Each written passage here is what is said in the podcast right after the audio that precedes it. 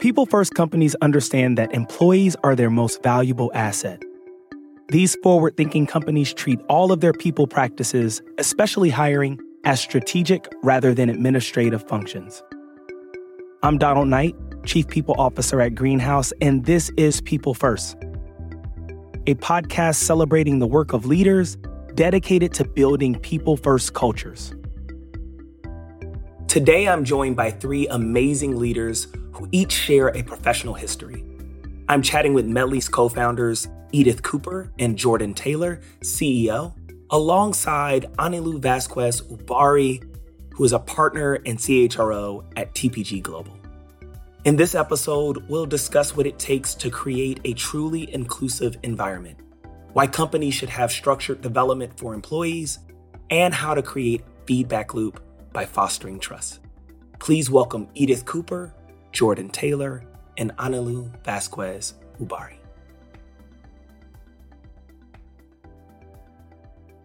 We have three amazing guests on the show today who are very much connected and interwoven in their stories and their own career trajectories. So, ladies, welcome to the podcast.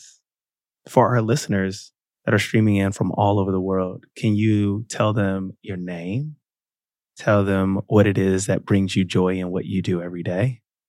And of course, this would not be a podcast with Donald on it if we don't get to talk about ice cream. So tell me what your favorite ice cream flavor is. We'll start with Edith. Favorite ice cream flavor? Chocolate. Not dark chocolate.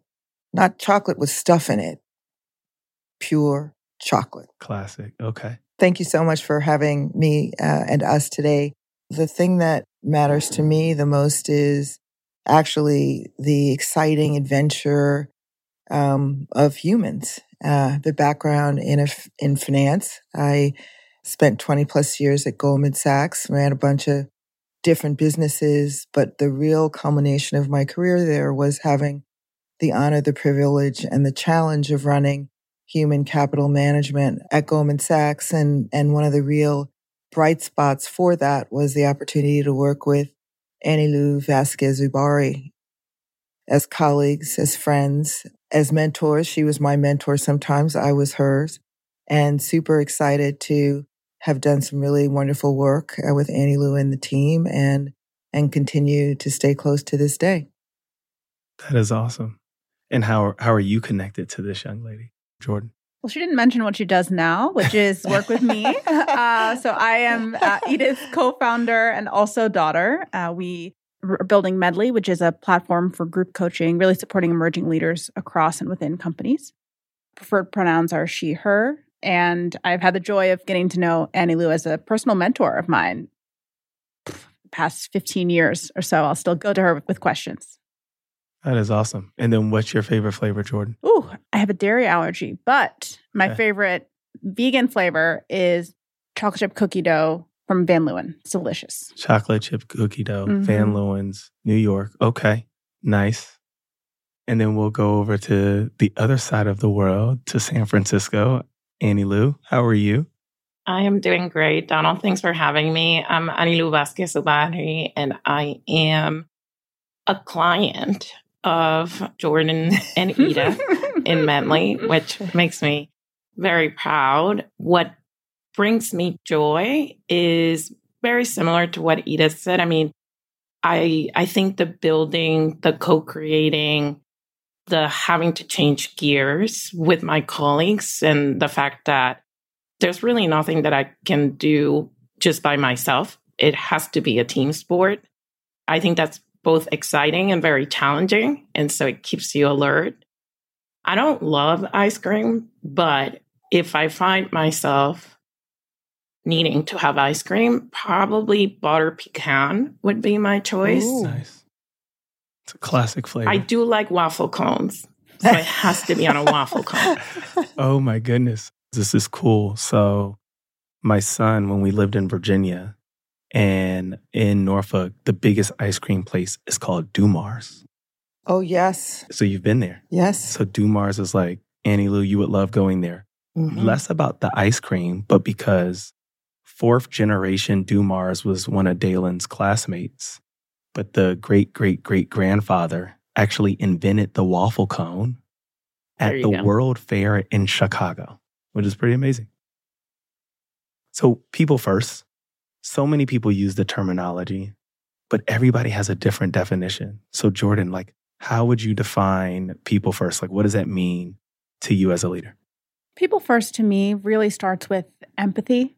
So being able to enter situations, enter conversations, trying to understand where that other person is coming from. And I think that doesn't necessarily mean, I think empathy, the word actually can get a bad rap. I think it can sometimes mean soft or it can mean, you know, sympathetic. I actually think it's a very commercial trait and it's very important from a people first standpoint. Because if you're able to sit in the shoes of your customer, if you're able to sit in the shoes of your colleagues, if you're able to sit in the shoes of your different stakeholders and partners, that's really a superpower in making decisions. And so I would also add that learning empathy and, and, recognizing that as a skill that can be built is something that I've really had the joy of getting to learn from Edith, from my mother, uh, and also I've really seen modeled in, in Anilu and how she she engages with other people. Yeah, empathy is like it's one of those traits that I think years ago we might have been ridiculed for saying that we had as leaders in the workplace. Um, but it's definitely something I totally agree with you. It's something that has to be more present, and especially in people first leaders. Anilu, how about you? Like, how would you, when you hear the words people first, what does that look like to you? How do you define what mm-hmm. being a people first leader even looks or feels like? Yeah, I mean, people are them and their context. And their context can be everything from what happened to them that morning before they got to you. And they're bringing that to the conversation. It can be what happened the last time you had that conversation and how you left them feeling, even if you didn't intend to, or an experience that they've had if you're their boss, you know, with a prior boss that didn't feel good to them. It's also how they grew up and what they've learned or not been exposed to. So I think that taking the the moment in a conversation, particularly if a conversation doesn't seem to be going according to plan, to figure out why that might be. It might be you or it might be the other person, but the reality is that if you set up that conversation or if that person came to see you unexpectedly, it's because they need something. And so getting to what that goal is and, and adapting your style, I think it's what people first means. And, you know, I've never worked in a place where the product is not the people. So when you do that, you have to be particularly attuned because if not, they're not coming back the next day. And so if the goal is to have the best talent, then the only way to do that is by having a people first approach. Yeah. You could always tell the difference between the leaders who operate with that mentality that Anilu was talking about, as opposed to folks that treat people like resources or like you know, a cell in an Excel sheet. Edith, you have a unique perspective in the sense that you've traversed business as a business leader. Now you're a co founder of your own business and you get to help guide other businesses as a board member. So, what does people first mean to you? Well, at the core of what Anilu was saying and Jordan shared with respect to empathy, and actually the topic of our conversation, people first are human beings. And I am very excited about the fact that it's okay actually now and expected from our people that we think about them as humans. And that really is the center of a culture that is really a people centric culture. As Anilu shared, uh, humans show up with a lot of stuff. We all go through great efforts to identify those things about people uh, that will lead to them contributing a great deal to the organizations that we're a part of. What we have to continue to invest in and understand is that it, humans in isolation, really, that's not the, the exciting part. It's how humans interact with each other that really creates extraordinary energy, opportunity, innovation, and impact. But that's not something that is intuitive to all. It can be very complicated, very exciting when you get it right, really not great uh, when you don't pay attention to it in a real, genuine way. And so for me, it's about being human and really doing the work to understand what your role is as an individual in creating an environment where everyone can really flourish. That's powerful. So there's a responsibility that we have in the environments that we are in to help facilitate those folks being able to thrive.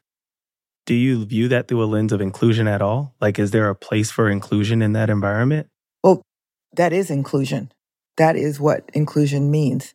Inclusion is when you show up as an individual, as part of a team, or leading a team, or leading an organization, you need to show up with a lens of who's here and how do I make sure that my actions are truly inclusive. And let me just break that down because I think sometimes people think it's this sort of amorphous, grandiose thing, but it's actually quite practical and very real. When you walk in a room, do you look at people? Do hmm. you listen, eye contact when they talk? Do you pay attention to who's not talking? And do you consider why? Do you, police yourself and the way that you show up that may be more conducive to someone who's similar? And they might be similar for a variety of reasons. You, you worked at the same company, you, you know, are of the same ethnicity, gender. It, it doesn't matter. You just like them. But are you showing up to that person differently than someone that you don't know? And so all of these very practical things or questions that you should be asking yourself must be considered because you can't have a people first organization if you actually don't focus on making it an inclusive one. Yeah.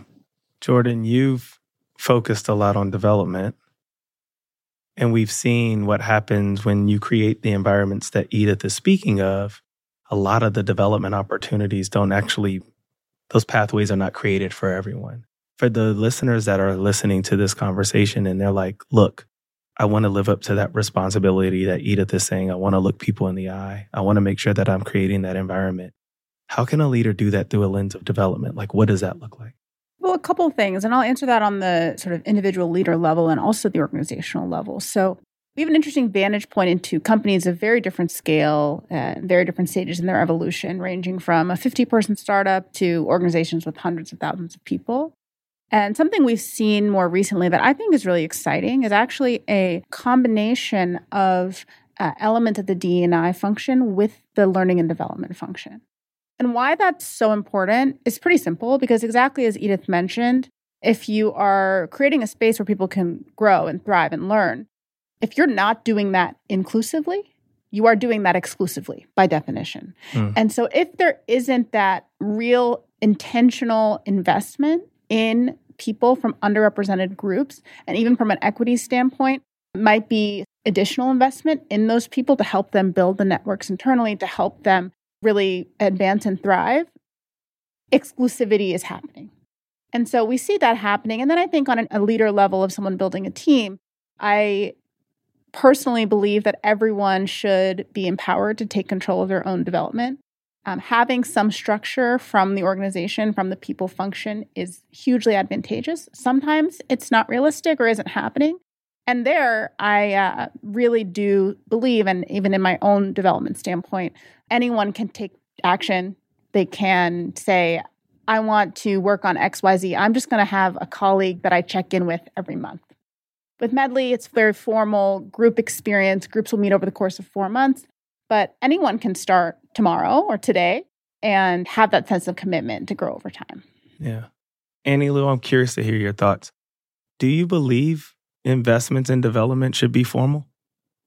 Yes, because people are too busy to be consistent about it, because it's also a very serious discipline that, like anything else that matters to the bottom line, has science to it, has expertise, has years of trying, experimenting, and it also has to be customized to the organization, you know, using the right language so that people are not distracted by the superfluous of whether it sounds like them or not.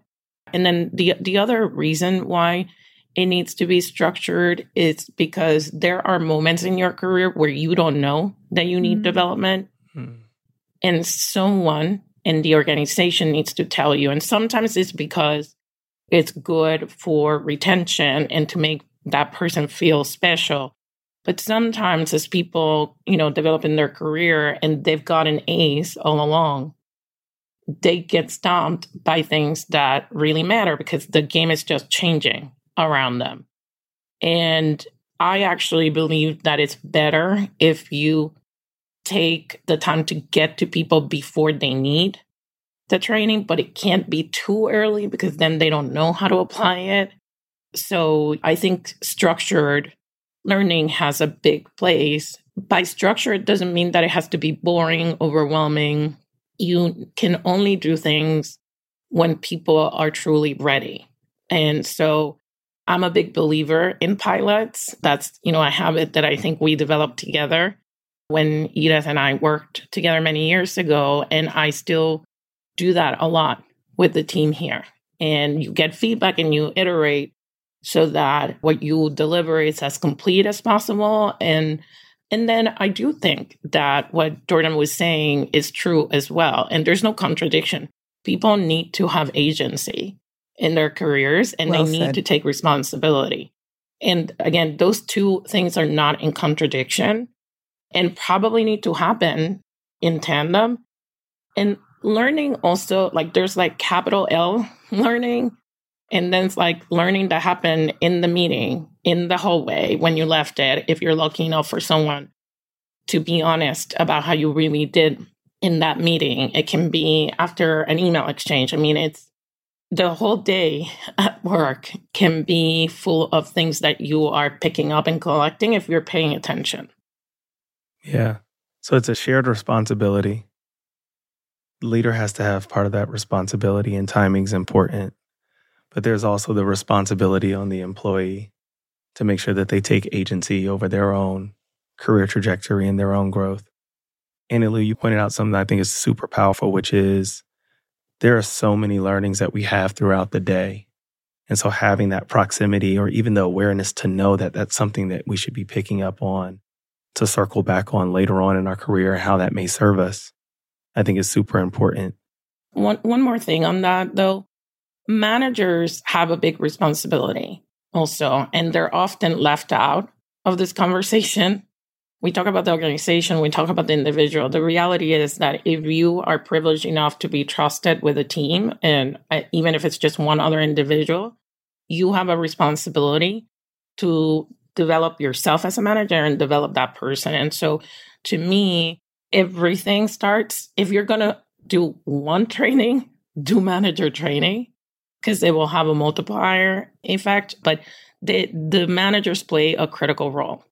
Yeah. No, ditto underscore retweet. Gotta make sure that the managers are, are trained. I guess Edith, I'm curious. When you look back on your leadership style, are there like moments that stand out to you that help shape you as a leader? There are so many because the point was made earlier that you evolve as an individual the environment shifts and great leaders, and I aspired to be good and, and did the best I could to get to great.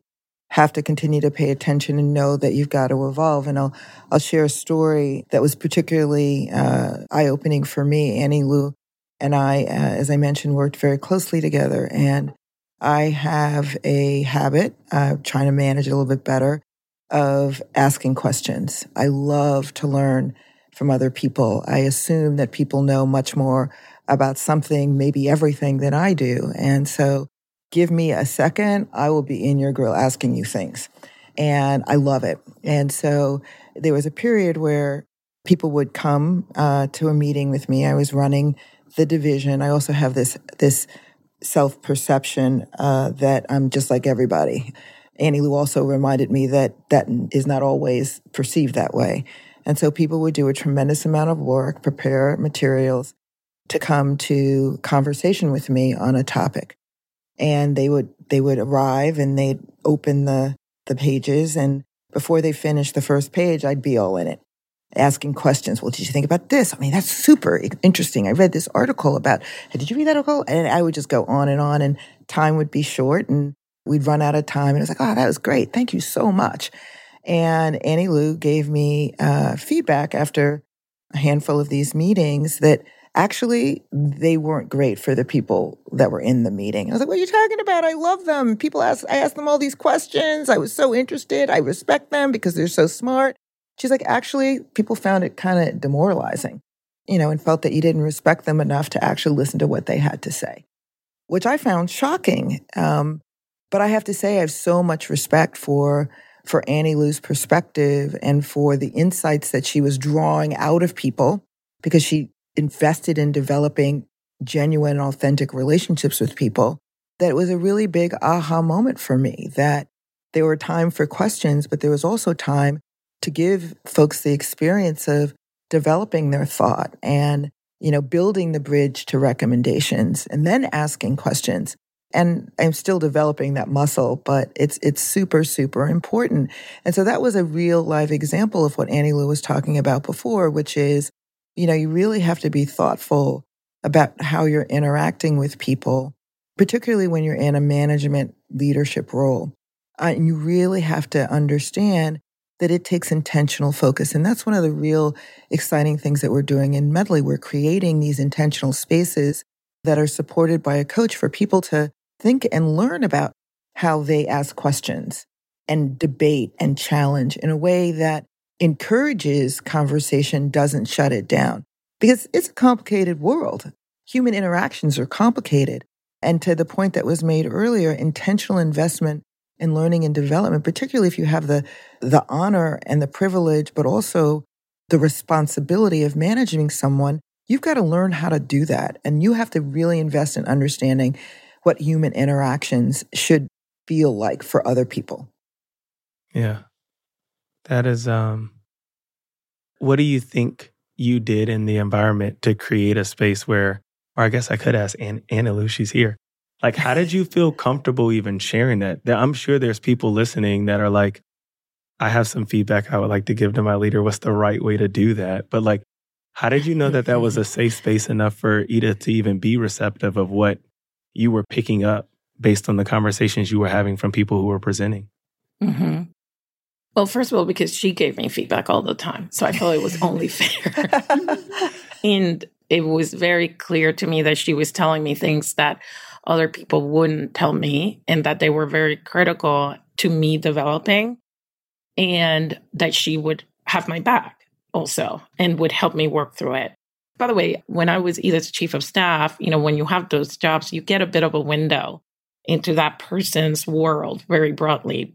And believe it or not, one of those windows was of Edith as a mom and how she interacted with her kids and letting them try things, go far enough, and then at the same time, you know, knowing the time to be like, all right, come over here. like, let me let me tell you why that is going that way. and and I felt that she had a very open respect. They were not confused. She was not their friend. She was their mom but it did feel like a very open dialogue with her kids. And I, I actually, I think that one of Edith's biggest strengths is that she by nature is a curious person and wants to be better and is humble about her way. And I think that that was true of anyone that interacted with with Edith, you know, while I was working. She was also a very senior person. And you're right, it does require a little bit of courage to decide that you're going to enter that space. And I always say to people, if you're going to do that, you need to be right. And by that doesn't mean that you have the absolute answer, or that might not be what's happening. But you need to be right in the sense that you need to have examples and data points, and you have to have a point of giving someone feedback because people may do things differently than you. And that doesn't mean that they need to change it or they need to hear it from you. But I knew that her intent was very different than what was happening in some of these conversations. And by the way, many of the people that went to those meetings, I also said to them, you have to be able to go from page two to 17 and not lose your calm about it. Because that is part of, you know, having a senior conversation. That being said, if you need a sign off on something, you need to make it clear. And that was part of the point with Edith, right? That people were going to that meeting with a purpose and the purpose was not just for her to get all of you know her curiosity so I, I felt that she was receptive to it and i never had a bad experience giving her feedback so i kept doing it but it was very reciprocal and but there is a trust um, dynamic yep. in giving feedback yeah. yeah because sometimes someone might be absolutely right about the feedback that they're giving you but if you don't trust them it's just not going to land. And so people need to be very aware of that dynamic if they, in fact, want to have, again, a positive impact on that person. Yeah. Jordan. You know, that's what exactly what I was thinking about when Edith shared that anecdote and, and Anilu and what you described, coming down to trust. And it's it's so critical on so many different levels, right? Because it's as a manager, how are you building trust with your direct reports?